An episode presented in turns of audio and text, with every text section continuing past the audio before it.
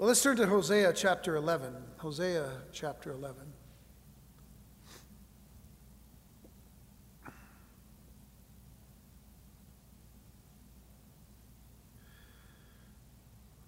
While we are continuing to hear from the Lord about Israel's failures and disobedience and rebellion against the Lord, we, we are going to find in this particular chapter a, a, a tonal change. There's, there's a, a change in the, in, in the sense of what God is saying now to Israel, in the way that He says it. Not that He's changing His way about the things that Israel is going to have to uh, deal with, with the consequences of their sin. God will deal with them as He has said. But now He, he, he adds a, another level of, of, of His own personal desire for His people to come to Him and to trust in Him. After all of this, And it begins with this statement, and we know it's the prophet Hosea, but he's, he's speaking the words of God. Through the power of the Holy Spirit, he speaks God's words to Israel. And God says, When Israel was a child, then I loved him and called my son out of Egypt. As they called them, so they went from them. They sacrificed unto Baalim and burned incense to graven images. I taught Ephraim also to go, taking them by their arms, but they knew not that I healed them. I drew them with cords of a man, with bands of, of love. And I was to them as they that take off the yoke on their jaws, and I laid meat unto them. He shall not return into the land of Egypt, but the Assyrian shall be his king, because they refuse to return. And the sword shall abide on his cities, and shall consume his branches, and devour them because of their own counsels.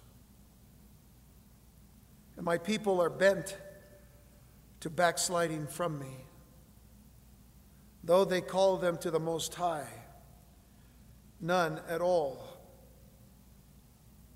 would exalt him. So, if there are two things this chapter of Hosea focuses upon, they would be love and remembrance. Love and remembrance. What the previous chapters have emphasized in dealing with Israel's sins and the Lord's abhorrence of them only leads to the revealing of the true nature of God's character toward his people here. This chapter reminds us that love, God's love in particular, is the greatest force this world has ever known. Now, for some, wealth and power are greater forces. We see what wealth can do to people. It certainly can help people, but it can also hurt a lot of people who desire it and desire it over a lot of other things. And power, whether political or military or otherwise, we've seen what it can do. And yet, these things, wealth and power, could never match the magnitude and the intensity of the love of God. A person who truly loves another individual expresses total commitment, attachment, devotion, and involvement with the person that is loved. The one who truly loves, or the one who loves truly and faithfully, gives their total allegiance to the person who is the object of their affection and treats their beloved with tenderness and with compassion and with forgiveness. And all of those traits up to this point are traits that God has Himself extended toward Israel. All of them. This is how He has loved them. I'm not talking about some multi schmaltzy love, you know, like the romantic kind of stuff that you hear nowadays. I think we should be very careful about that kind of expressions of love, even in the church, because God is high above that. For us to, under, to truly understand the, God, the love of God, we have to go beyond all, all of what we see on, on HBO or Showtime or YouTube or Netflix or whatever else they call these ways of seeing things. No, God is one who is loved with total commitment, total attachment and devotion and involvement. He's one who's loved faithfully and truly with total allegiance to his people. And he's loved them with tenderness, compassion, and forgiveness. Now, understand that God does not despise Israel as some people may think, because he would not be true to his word if he did. He does not despise them. Now, that doesn't mean that he, does that, that he doesn't despise what they do, that he doesn't abhor the sin that they do.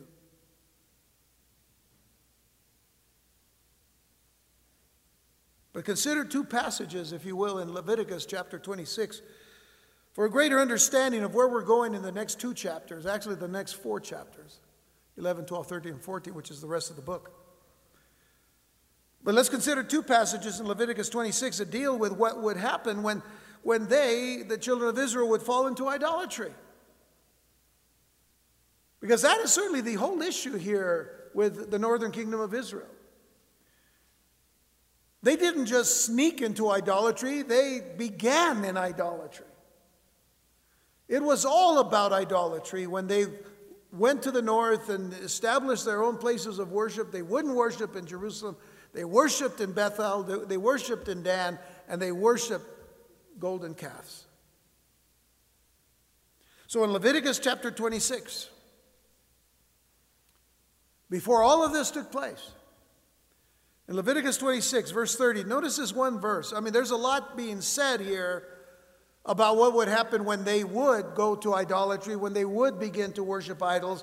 This is what God says in, a, in, in, one st- sentence. He says, I will, uh, I will destroy your high places, cut down your images, and cast your carcasses upon the carcasses of your idols, and my soul shall abhor you. And what he's saying is, My soul shall ga'al, which is the Hebrew word for abhor or to loathe or to cast away and reject you.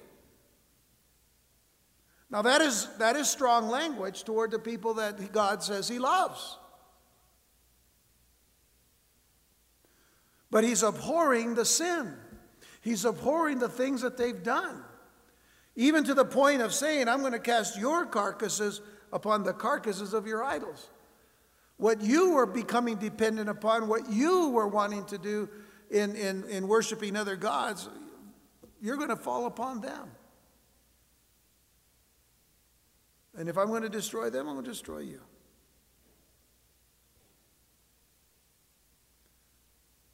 But then, in a, a few verses later, in verses 40 to 46, same chapter, if they shall confess their iniquity, and the iniquity of their fathers with their trespass which they trespassed against me, and that also they have walked contrary unto me, and that I also have walked contrary unto them, and have brought them into the land of their enemies. If then their uncircumcised hearts be humbled. I want you to remember something. These were Jews who were circumcised physically but God knew their hearts better. And while the circumcision of the flesh was a sign of their circumcised heart, they were far from having, un, uh, I should say, circumcised hearts. They were uncircumcised in their hearts. Which tells us that if all we do is go after the ritual or the celebration or the, or the ceremony or, or the tradition, rather than look at things from the standpoint of knowing God personally and intimately, we're not going to get anywhere. So he says, If then their uncircumcised hearts be humbled, and they then accept of the punishment of their iniquity, then will I remember. And I want you to notice how many times God says the word remember. Then will I remember my covenant with Jacob, and also my covenant with Isaac, and also my covenant with Abraham will I remember, and I will remember the land, the land that was promised to them. The land also shall be left of them, and, and shall enjoy her Sabbaths, while she lieth desolate without them. Which means, of course, that the land will finally get the rest that they uh, were told to give the land, which they never did. And when he, they're taken into captivity, as they would be with the Assyrians and the Babylonians, the land would get its rest. And they shall accept of the punishment of their iniquity, because even because they, because even because they despise my judgments, and because their soul abhorred my statutes. And then he says this. Look at verse 44.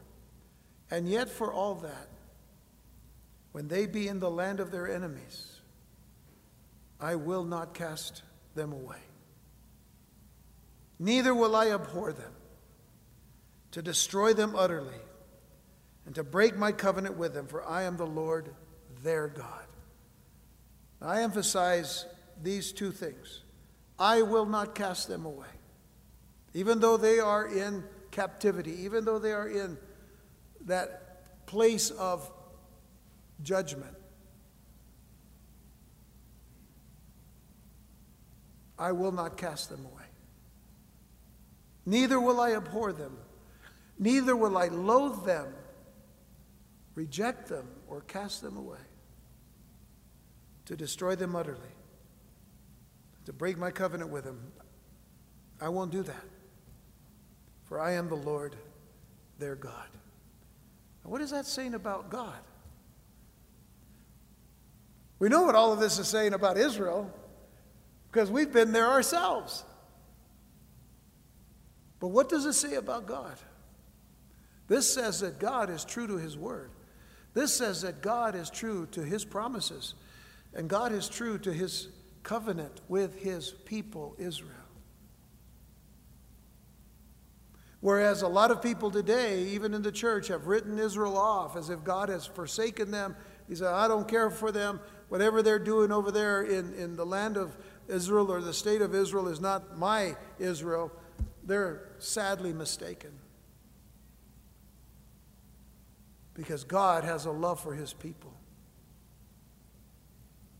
And anybody who falls into the error of replacement theology, thinking that only the blessings that were given to Israel are now just for the church. Well, if you're going to do that, you better get the, you, you better get the curses as well. Better focus on those things too if you're going to replace Israel. The church does not replace Israel.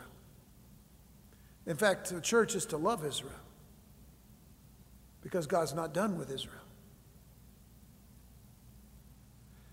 Then he goes on and he says, But I will, for their sakes, remember the covenant of their ancestors, whom I brought forth out of the land of Egypt in the sight of the heathen, that I might be their God. I am the Lord. These are the statutes and judgments and laws which the Lord made between him and the children of Israel in Mount Sinai by the hand of Moses. It would have really been easy if they would just have obeyed. if they would have just obeyed and followed the Lord and loved the Lord and accepted the love of the Lord. And every time the Lord would appear with them, they would humble themselves. I mean, I mean, isn't that ideal? Let me ask you a question. Is that, wouldn't that be ideal in the church today? Just to every day come and we become more and more perfect and more and more in love with Jesus and more and more, more and more in love with each other and, and, and nobody would have any kind of conflicts whatsoever and then everything would be perfect and so nice and serene and stuff. Is that the way it is? Man, oh man, read the New Testament. It wasn't even that way in the times of the apostles. They were constantly telling the people they needed to turn and focus on the Lord and surrender to the power of the Holy Spirit and do the things that God had called us to do, which was to love, to honor, to forgive, and to restore.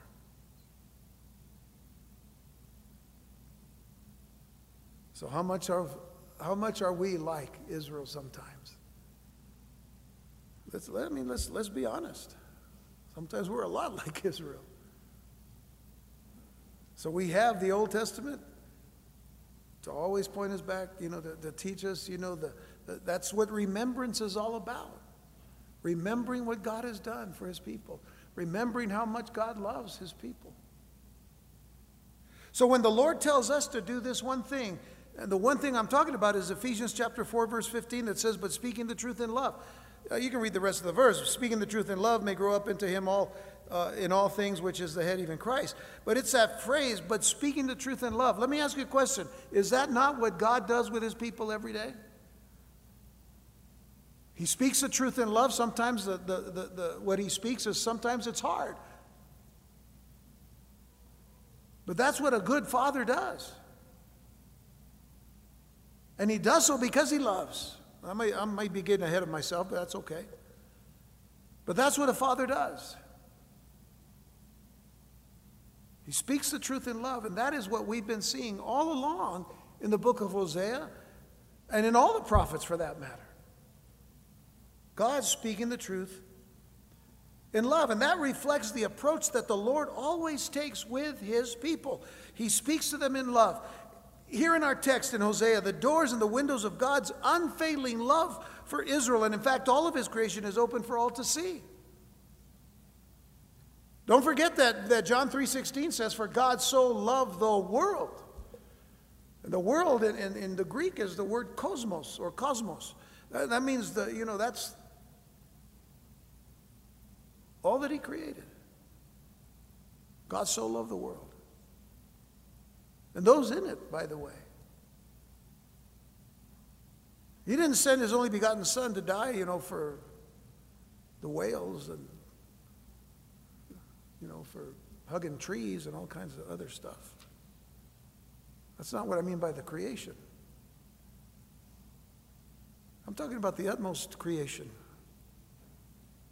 on the sixth day when God created man in his image, in his likeness, created he them.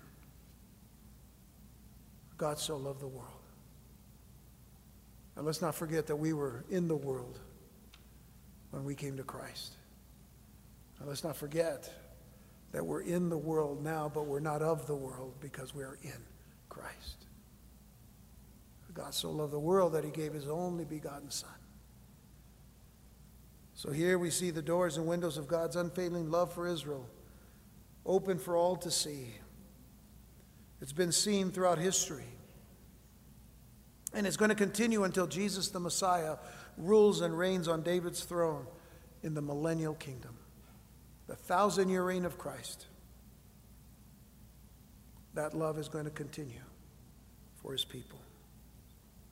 Now, as for remembering, the Lord would have us remember his mercies, and he would have his people remember his mercies in the past, simply to assure them success in their future. That's the same thing for us.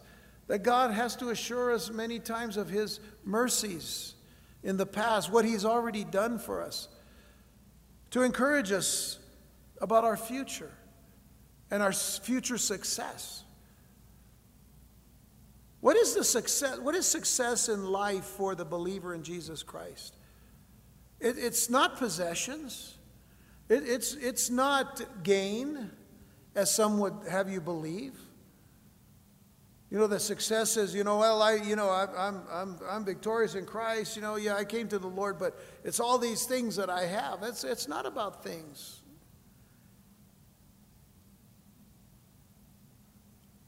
The, the, the success in the Christian life has to do with obedience. It has to do with doing that which honors God. And honors the name of Christ and honors the things that Christ has done. And here's the thing, though if you, if you don't remember the consequences of the past, you will once again fail in reliving it. I mean, this is a constant sub theme in, in Hosea. The Lord has referred, in other words, to, let's say, the book of Exodus and other portions of Israel's failed past. In the scriptures here, he's referred to them 15 times in the book of Hosea. 15 times he goes back and reminds them of their failures so that they won't go that direction any longer. But again, as I said earlier, the tone in chapter 11 rings distinctively different than what we had heard before. Let's go back now to verse 1 and let's go, let's go ahead and look at these verse 7 verses. When Israel was a child, then I loved him and called my son out of Egypt. When Israel was a child, then I loved him and called my son out of Egypt. Uh, that little phrase, out of Egypt, uh, we're going to talk about in just a moment, if I remember. I hope I remember. When the Lord speaks of his infinite love of Israel, he is in fact showing that it had its beginning when they were being formed into a nation through the fires of their Egyptian bondage and slavery. We can say without a doubt that Israel was born in Egypt. Now, that is, there's a, there's, a, there's a type in all of this too. Because Israel born in Egypt means that Israel was born in the fires of the world. Because Egypt represents the world, it represents the ways of the world, it represents the religions of the world. It represents a lot of the worst things about the world. If we got down a little bit more deeper into the problems of Egypt of the time.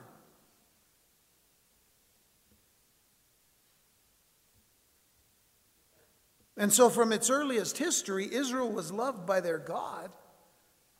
And he says that plainly here. I love them. I loved him and called my son out of Egypt. By the way, there isn't a place in the scriptures that the Lord has to explain his love for Israel. I would figure that some people want a, an explanation about it. Well, why did God love Israel so much and he didn't love, you know, Mexico the same way or Italy or whatever? God doesn't have to explain his love for Israel. And, and the scriptures don't. It, it, it doesn't explain his love for Israel, doesn't defend it or even apologize for it. His love is sovereign, his love is boundless, and as one writer said, he loves because he loves. Okay, class is over as far as his love is concerned. He loves because he loves. In fact, that's what the scripture says. In Deuteronomy 7, verses 7 and 8. Think of, think, of, think of these words. The Lord did not set his love upon you. He's speaking directly to the children of Israel. The Lord did not set his love upon you, nor choose you because you were more in number than any people. For you were the fewest of all people. And some people would say, well, then that's why he loved them because they were, you know, they were the fewest. No, don't add to what it says here. Just notice what he says. I didn't set my love upon you nor choose you because you were more in number than any people, for you were the fewest. You were, you were the fewest. I, I didn't do it because you were, the, you were more in number. But here it is. Here's the answer. But because the Lord loved you. That's it. Any more explanation needed? He loves because he loves but because the Lord loved you, and, oh, there's an and here, because he would keep the oath which he had sworn unto your fathers, hath the Lord brought you out with a mighty hand. In other words, God made a covenant, and God always keeps his covenant. And he said, The Lord has brought you out with a mighty hand and redeemed you out of the house of bondmen from the hand of Pharaoh, king of Egypt. All that being said, he's just still loved them because he loved them. And he chose them. He chose them for that purpose to love them.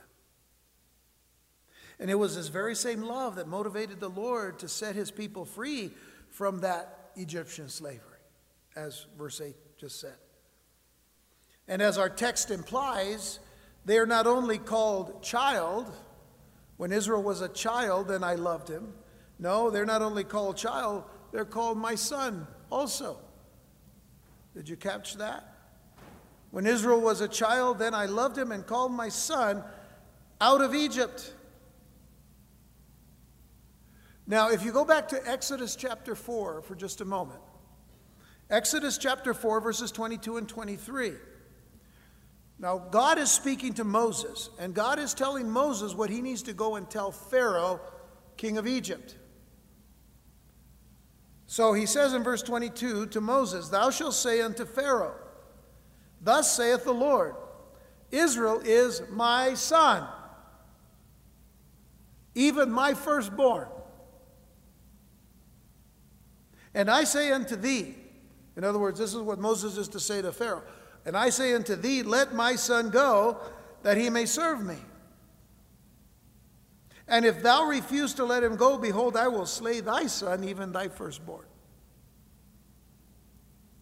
So you don't let Israel go, which is my son, as a nation, my son, then I will slay your son. But what this indicates is a covenant relationship that can never be dissolved. And folks, that is very serious. It is a covenant relationship that cannot be dissolved. To this very day, to this very time, to this very hour, Israel is beloved of God. And Paul tells us that as well. The Apostle Paul tells us in Romans 11, verse 28, those very same words. He says, As concerning the gospel, they are enemies for your sakes. He's talking about his own people, Israel. Even back then, they, they, they were enemies of the cross. They, they, they, they had rejected Jesus as their Messiah. And that continued on with many people. Now, now remember this that after Jesus uh, rose from the dead. And some 50 days later, when, when after the Lord had ascended into heaven, and he and, and then he came to the upper room where uh, on the day of Pentecost, and, and the 120 were in that room, and the Holy Spirit came upon them with tongues of cloven tongues of fire. And then, of course, uh, you know, the, the wind of the Spirit came through, and, and they began to speak in other tongues, giving praise unto God, and people were wondering what was going on the early church was made up of, of Jews who believed in Yeshua, believed in Jesus. So there, yet there were still a lot that didn't. A good majority, of course, didn't. So when Paul is talking about this, even in his time, some, some you know, 50 years later, as concerning the gospel, he says, they're enemies for your sakes. But as touching the election, God has elected them, God has called them as in, eh, so, as touching the election, they are beloved for the Father's sakes. They are beloved.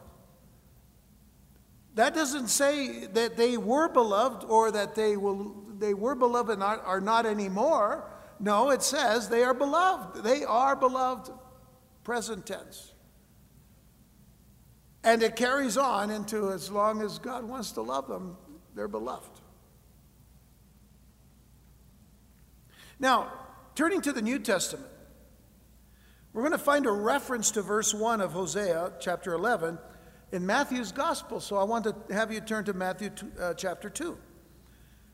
And this is important when that phrase, my son out of Egypt, is concerned. So in Matthew chapter 2, verse 13, it says, And when they were departed, Behold, the angel of the Lord appeared to Joseph in a dream. Let, us get, a, let's get a, a picture of all of this that's going on because, you know, we're almost to that season where we uh, talk a lot about the birth of Jesus Christ. So we want to make sure that we get some of these things right because we want to tell people everything that needs to be said about Jesus.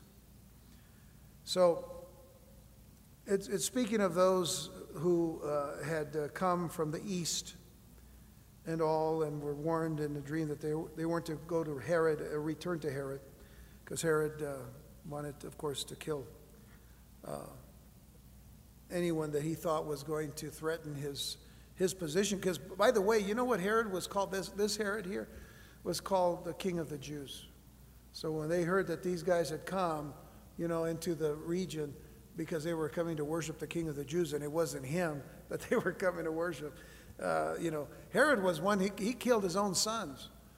Uh, and he killed a lot of people because he was, he was just uh, suspicious of everybody that he felt was going to take his place. In fact, somebody had written one time, you know, it was safer to be Herod's pig than it was his sons. So, you know, if you were a pig, you were safe. But if you were one of his sons who looked like you wanted to take his, his throne, uh, you, uh, goodbye. Anyway, that uh, wonderful history uh, lesson there. So anyway, they, they had left, and, and when they were departed, that's who it's talking about here in verse 13. Behold, the angel of the Lord appeareth to Joseph in a dream, saying, Arise and take the young child and his mother and flee into Egypt.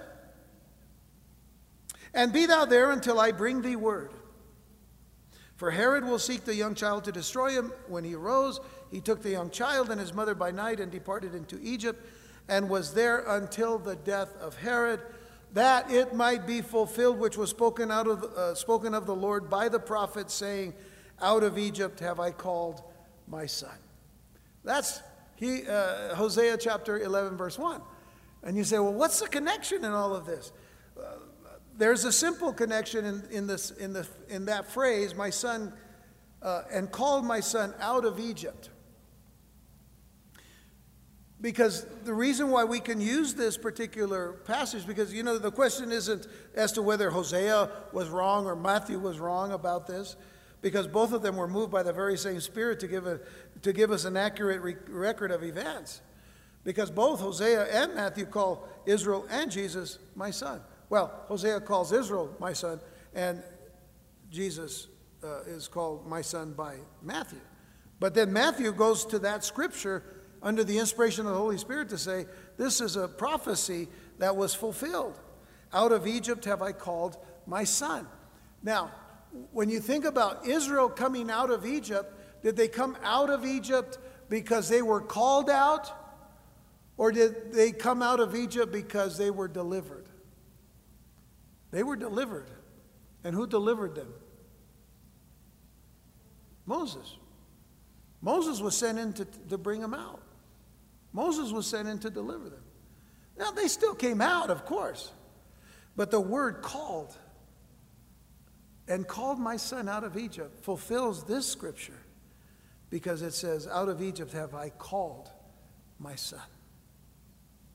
He, he wasn't so much delivered as he was called out of Egypt. So there's a, a, a, a little connection there that, that helps us to understand that both that, speaking of Israel and speaking of, of Jesus, uh, is, is uh, is possible. But the answer now for us in our study of Hosea is found in the brilliantly perfect way in which the Messiah, Jesus, identifies himself with his people. So that his position is theirs, my son, and his relationship is theirs. For God to say, Israel is my son. So, are they ever viewed together? Jesus and Israel? Oh, let's turn to Isaiah chapter 49. Let's turn to Isaiah 49. Verse 1 Listen, O isles, unto me, and hearken, ye people from far. The Lord hath called me from the womb. From the bowels of my mother hath he made mention of my name. And he hath made my mouth like a sharp sword. In the shadow of his hand hath he hid me, and made me a polished shaft. In his quiver hath he hid me, and said unto me, Thou art my servant, O Israel, in whom I will be glorified. Now the question is, why is the servant, the Messiah, called Israel here? Because that this is a uh, from from chapter 49 through chapter 53 is really a long passage that deals with the Messiah of Israel, the servant of God. So it, it can refer to the nation simply because the servant is to draw the see the servant is to draw the nation back to God. Just if, if you're in Isaiah 49, just go down to verses 5 and 6 and notice what it says there. Because the servant, who is the Messiah, is to draw the nation back to God. So, how could it be talking about the nation and calling the nation Israel, my son? It's calling, it's calling the Messiah Israel here. Because, and here's the reason because he fulfills what the nation of Israel should have done, but didn't. He's fulfilling what Israel should have done. In his person and in his work, Jesus embodies and characterizes the nation of Israel.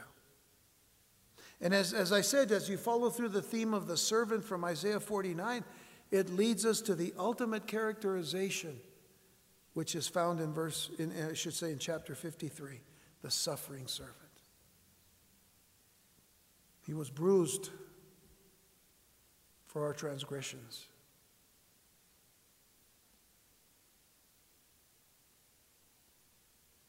He suffered pain, you see, for their iniquity. The chastisement of their sins was upon him by, their, by his stripes, the stripes of the Messiah, they're healed.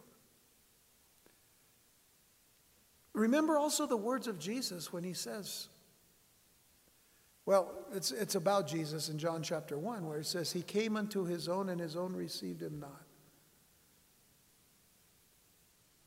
And, and Paul references the statement to the Jew first and also to the Gentile, but to the Jew first. And Jesus makes it very clear in his earthly ministry that he came for the lost sheep of Israel. Though uh, he will in the, in the Gospel of Luke, which is a more universal gospel, including the Jews and the Gentiles. But in Matthew, he says, I've come to save the lost sheep of the house of Israel.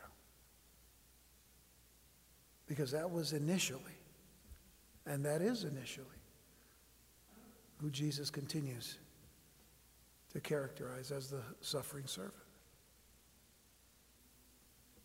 So, in this, the Messiah and Israel are inseparable, and they are bound eternally. By the way, where is Jesus going to set up his kingdom? In Jerusalem. Not in Rome, not in Washington, not in Pacoima, California. He's going to set up his kingdom in Jerusalem. I love to say Pacoima, I don't know why.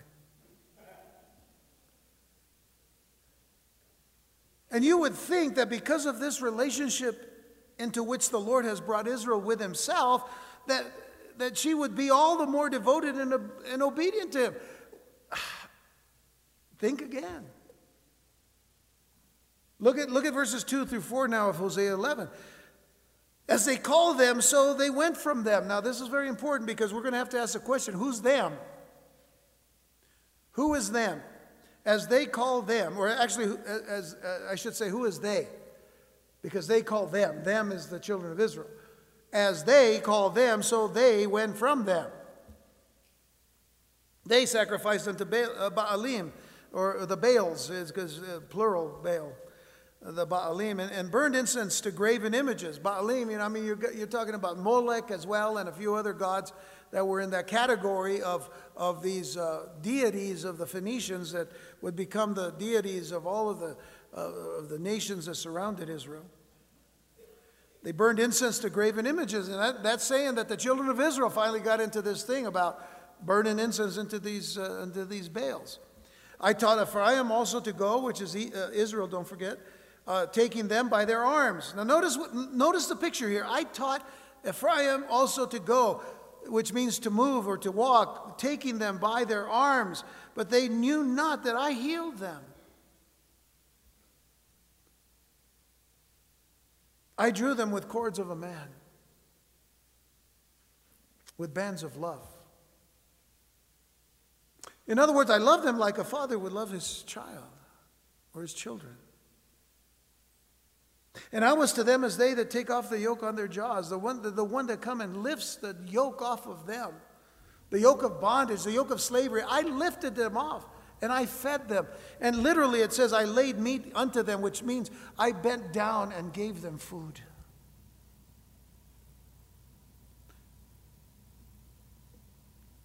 So the Lord not only brought them out of Egypt, but He also called them he called them to obedience through his prophets. But the people rejected the messengers of God and, and they turned instead to false gods, which included, as I said, the Baalim, the Baals. But literally, the prophet Jeremiah mentions these prophets and points out how far back it was that the Lord sent them to the people. Because we would think, well, it was in the, prophet, in, in the, in the days of the prophets whether it was going back maybe to the 900 BC, it, it, actually could have been even earlier because there were prophets in the times of, in the time of David. But this goes even further back. Turn to Jeremiah chapter 7. Jeremiah chapter 7, verses 23 through 28, it says, But this thing commanded I them, saying, now God is speaking here. This thing commanded I them, saying, Obey my voice, and I will be your God, and you shall be my people and walk ye in all the ways that I have commanded you, that, I, that it may be well unto you.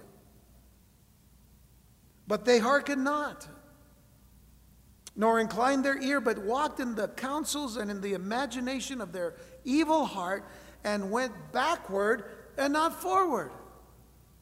Folks, which way does God want us to go? He wants us to move forward, forgetting what is behind, Paul said, and pressing forward pressing on to the high calling of God in Christ Jesus, to the prize. The prize is Jesus. And what they were doing was going backwards and not forwards. What is the backwards? You know what the backwards is? It's a word that you hear in the news nowadays a lot resistance. They were resisting God. That's called backsliding. God says, Come this way with me. And they said, No, we want to go our own way. They got, it's like, you know, a donkey, you know, uh, they call it other things. But anyway, you got this thing around. And they just, you know, and God's trying to pull them, and they just keep backing up. Stubborn. Walking in the counsels and the imagination of their evil heart. And went backward and not forward since the day. Now, here's the, here's the time frame since the day that your fathers came forth out of the land of Egypt. That was in the time of Joshua. Since the day that your fathers came forth out of the land of Egypt unto this day, I have even sent unto you all my servants the prophets, daily rising up early and sending them. Yet they hearken not unto me nor inclined their ear, but hardened their neck. They did worse than their fathers. Worse than their fathers who struggled for 40 years in the wilderness. Therefore, thou shalt speak all these words unto them, but they will not hearken to thee. Thou shalt also call unto them, but they will not answer thee. But thou shalt say unto them, this is a nation that obeyeth not the voice of the Lord their God, nor receiveth correction. Truth is perished and is cut off from their mouth. Truth is perished. Isn't that just a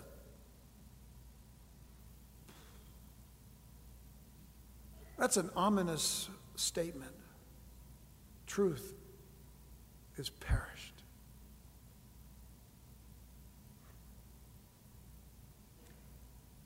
Remember that Jesus himself said, I am the way, the truth, and the life. When people turn and run away from it backwards with an evil heart, an evil intent, an evil motivation. You're pulling away from the God who is the God of truth. And truth is then taken away, cut off from their mouth.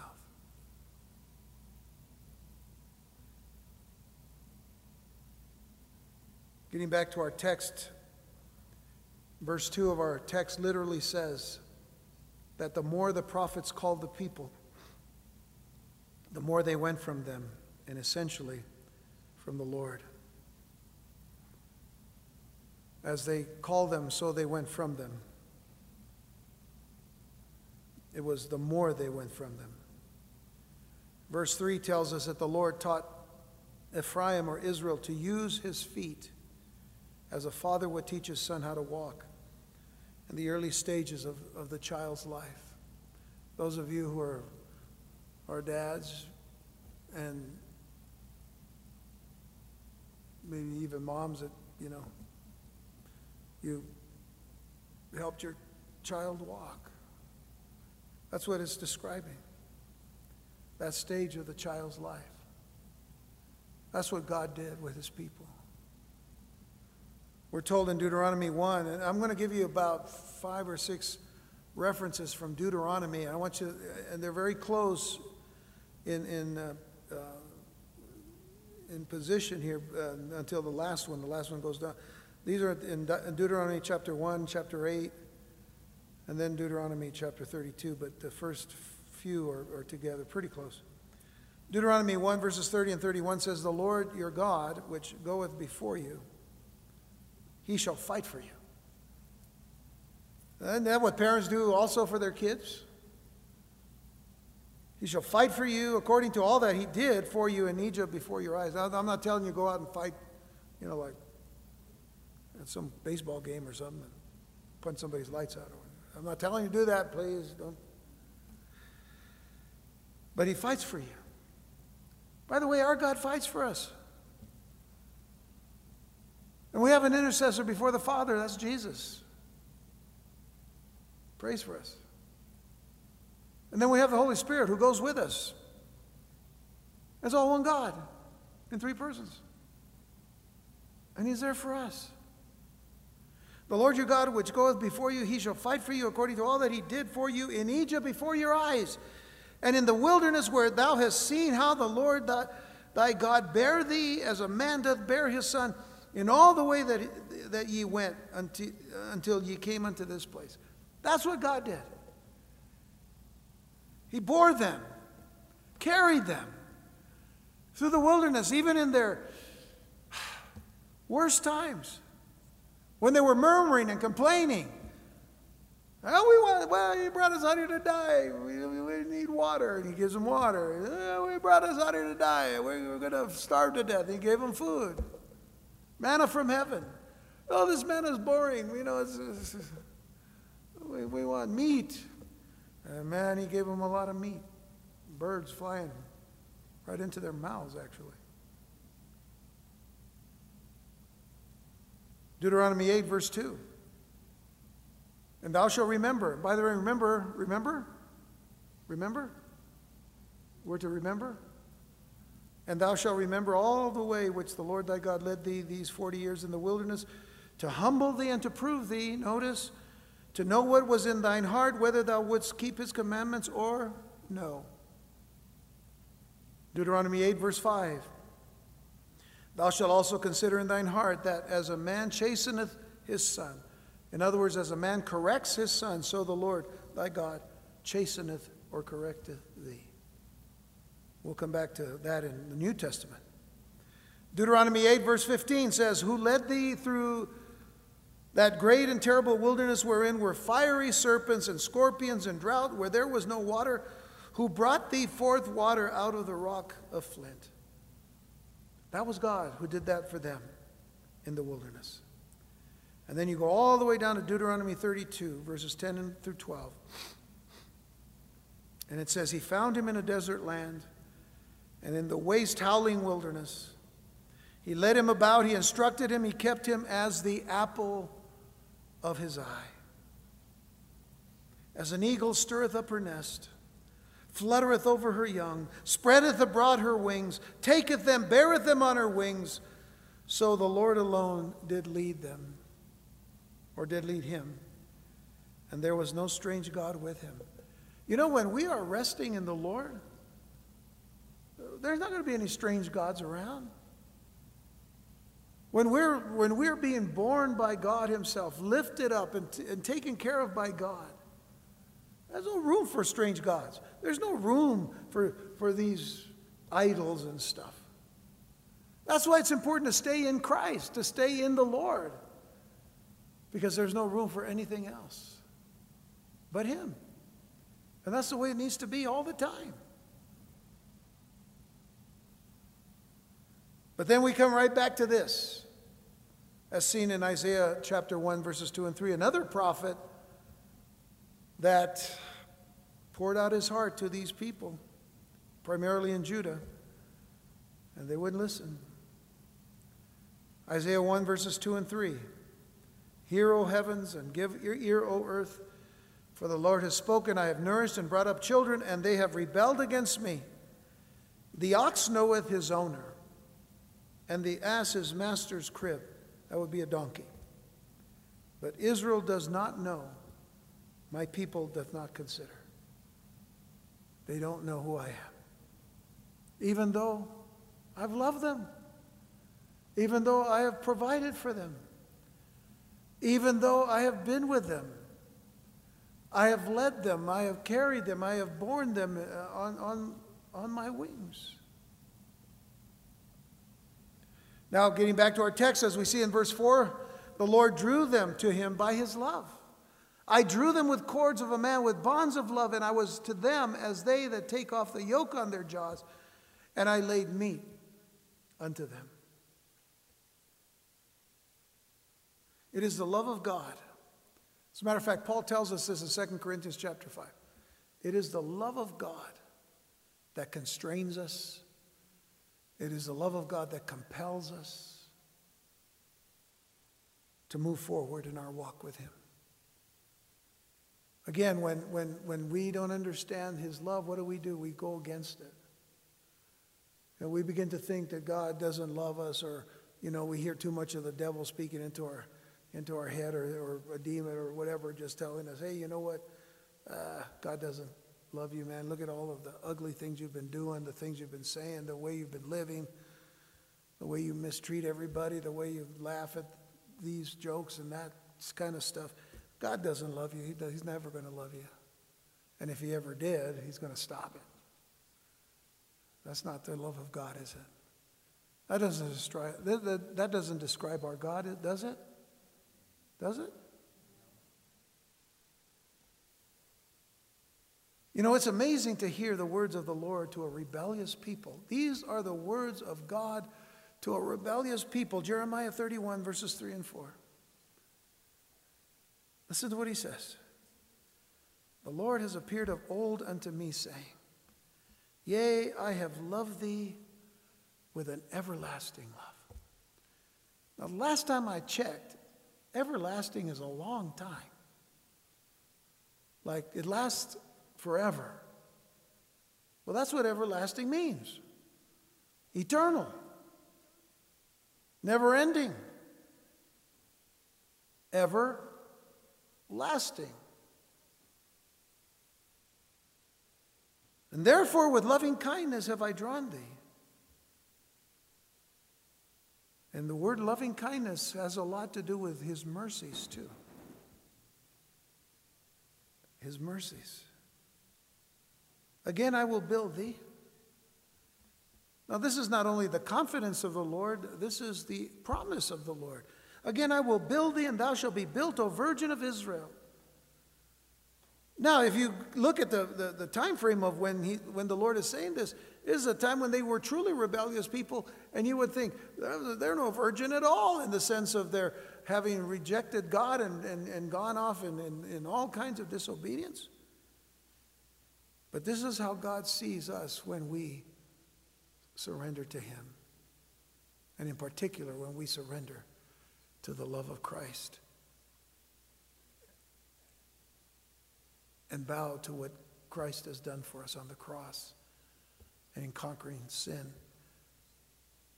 and coming out of the tomb, conquering death. O Virgin of Israel, thou shalt again be adorned with thy tabrets and shall go forth in the dances of them that make merry. How would Israel respond? How would Israel respond to God's everlasting love? In a word, they would respond with ingratitude. Ingratitude. Look at verses 5 through 7 now of Hosea 11. We're almost done. It says, He shall not return unto the land of Egypt, but the Assyrian shall be his king because they refuse to return. And the sword shall abide in his cities and shall consume his branches and devour them because of their own counsels, and my people are bent to backsliding from me. They're bent. They, they have this bent. You know, in other words, this is, this is what they, they are aiming at doing. Though they call them to the Most High, the prophets, though the prophets call them to the Most High, not at all, or none at all, would exalt him. So the mention of not returning to Egypt has to do with the fact that Israel looked with dependence upon others. In this case, guess where? They looked with dependence upon Egypt. Now, we talked about that. We talked about them wanting to go to the king of, whose name was So, and, and, and they went to have a, an alliance with him. And of course, uh, uh, Shalmaneser the, of, of Assyria, you know, finds out, and so, you know, you know, that's why they come down hard upon, upon Israel.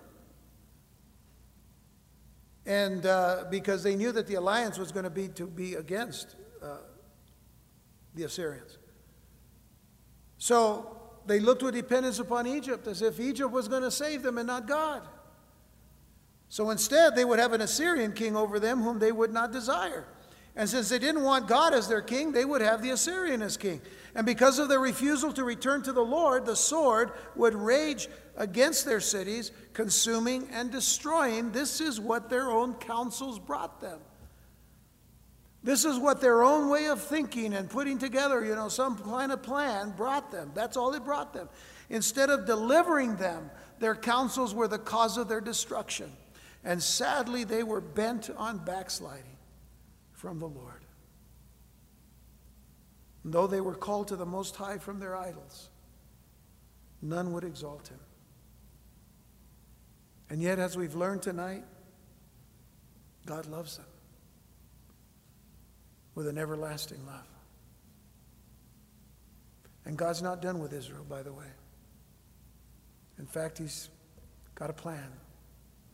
He's been working it out for the last 2,000 years. Longer, but now 2,000 years because of Jesus.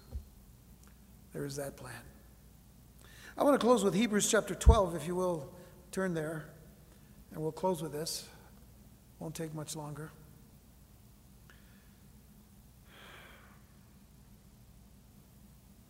Here the apostle writes, Wherefore, seeing we, are, we also are compassed about with so great a cloud of witnesses, Let us lay aside every weight and the sin which does so easily beset us. And remember that this is a letter to Hebrew believers in Jesus Christ. Let us lay aside every weight and the sin which doth so easily beset us, and let us run with patience the race that is set before us, looking unto Jesus, the author and the finisher of our faith who for the joy that was set before him endured the cross, despising the shame, and is set down at the right hand of the throne of God. For consider him that endured such contradiction of sinners against himself, lest you be wearied and faint in your minds. You've not yet resisted unto blood, striving against sin. And you have forgotten the exhortation which speaketh unto you as unto children. My son, despise not thou the chastening of the Lord Something we read earlier. Despise not thou the chastening of the Lord, nor faint when thou art rebuked of him. For whom the Lord loveth, he chasteneth, he corrects, and scourges every son whom he receives. If you endure chastening, God dealeth with you as with sons. For what son is he whom the Father chasteneth not? but if you be without chastisement, whereof all are partakers, then are you bastards and not sons. Furthermore, we have had fathers of our flesh which corrected us, and we gave them reverence. That doesn't happen a lot today because people are told, you know, you try to correct your children, somebody's going to call and, you know, the authorities and arrest you or something. But it goes on to say, Shall we not much rather be in subjection unto the Father of spirits and live? For they verily for a few days chastened us after their own pleasure. But he, when God chastens us, he chastens us for our profit, for our good, that we might be partakers of his holiness. Now, no chastening for the present seemeth to be joyous, but grievous. In other words, none of us like chastening, none of us like correction. How many of you remember the old statement from your mother? Wait till your dad gets home. Right? Ah. or you hide under the bed. I tried that once. I was too big. I couldn't fit. Anyway, doesn't work. Did not work that day. Now no chastening for the present seemeth to be joyous, but grievous. Nevertheless, notice, afterward it yieldeth the peaceable fruit of righteousness unto them which are exercised thereby. There is the fruit of righteousness when we learn our lesson from a loving God. Israel will learn its lessons from a loving God, not from a God who hates them, but from a God who loves them, just as he teaches us and corrects us when we need it and helps us to grow more and more into the knowledge of Christ and into his image.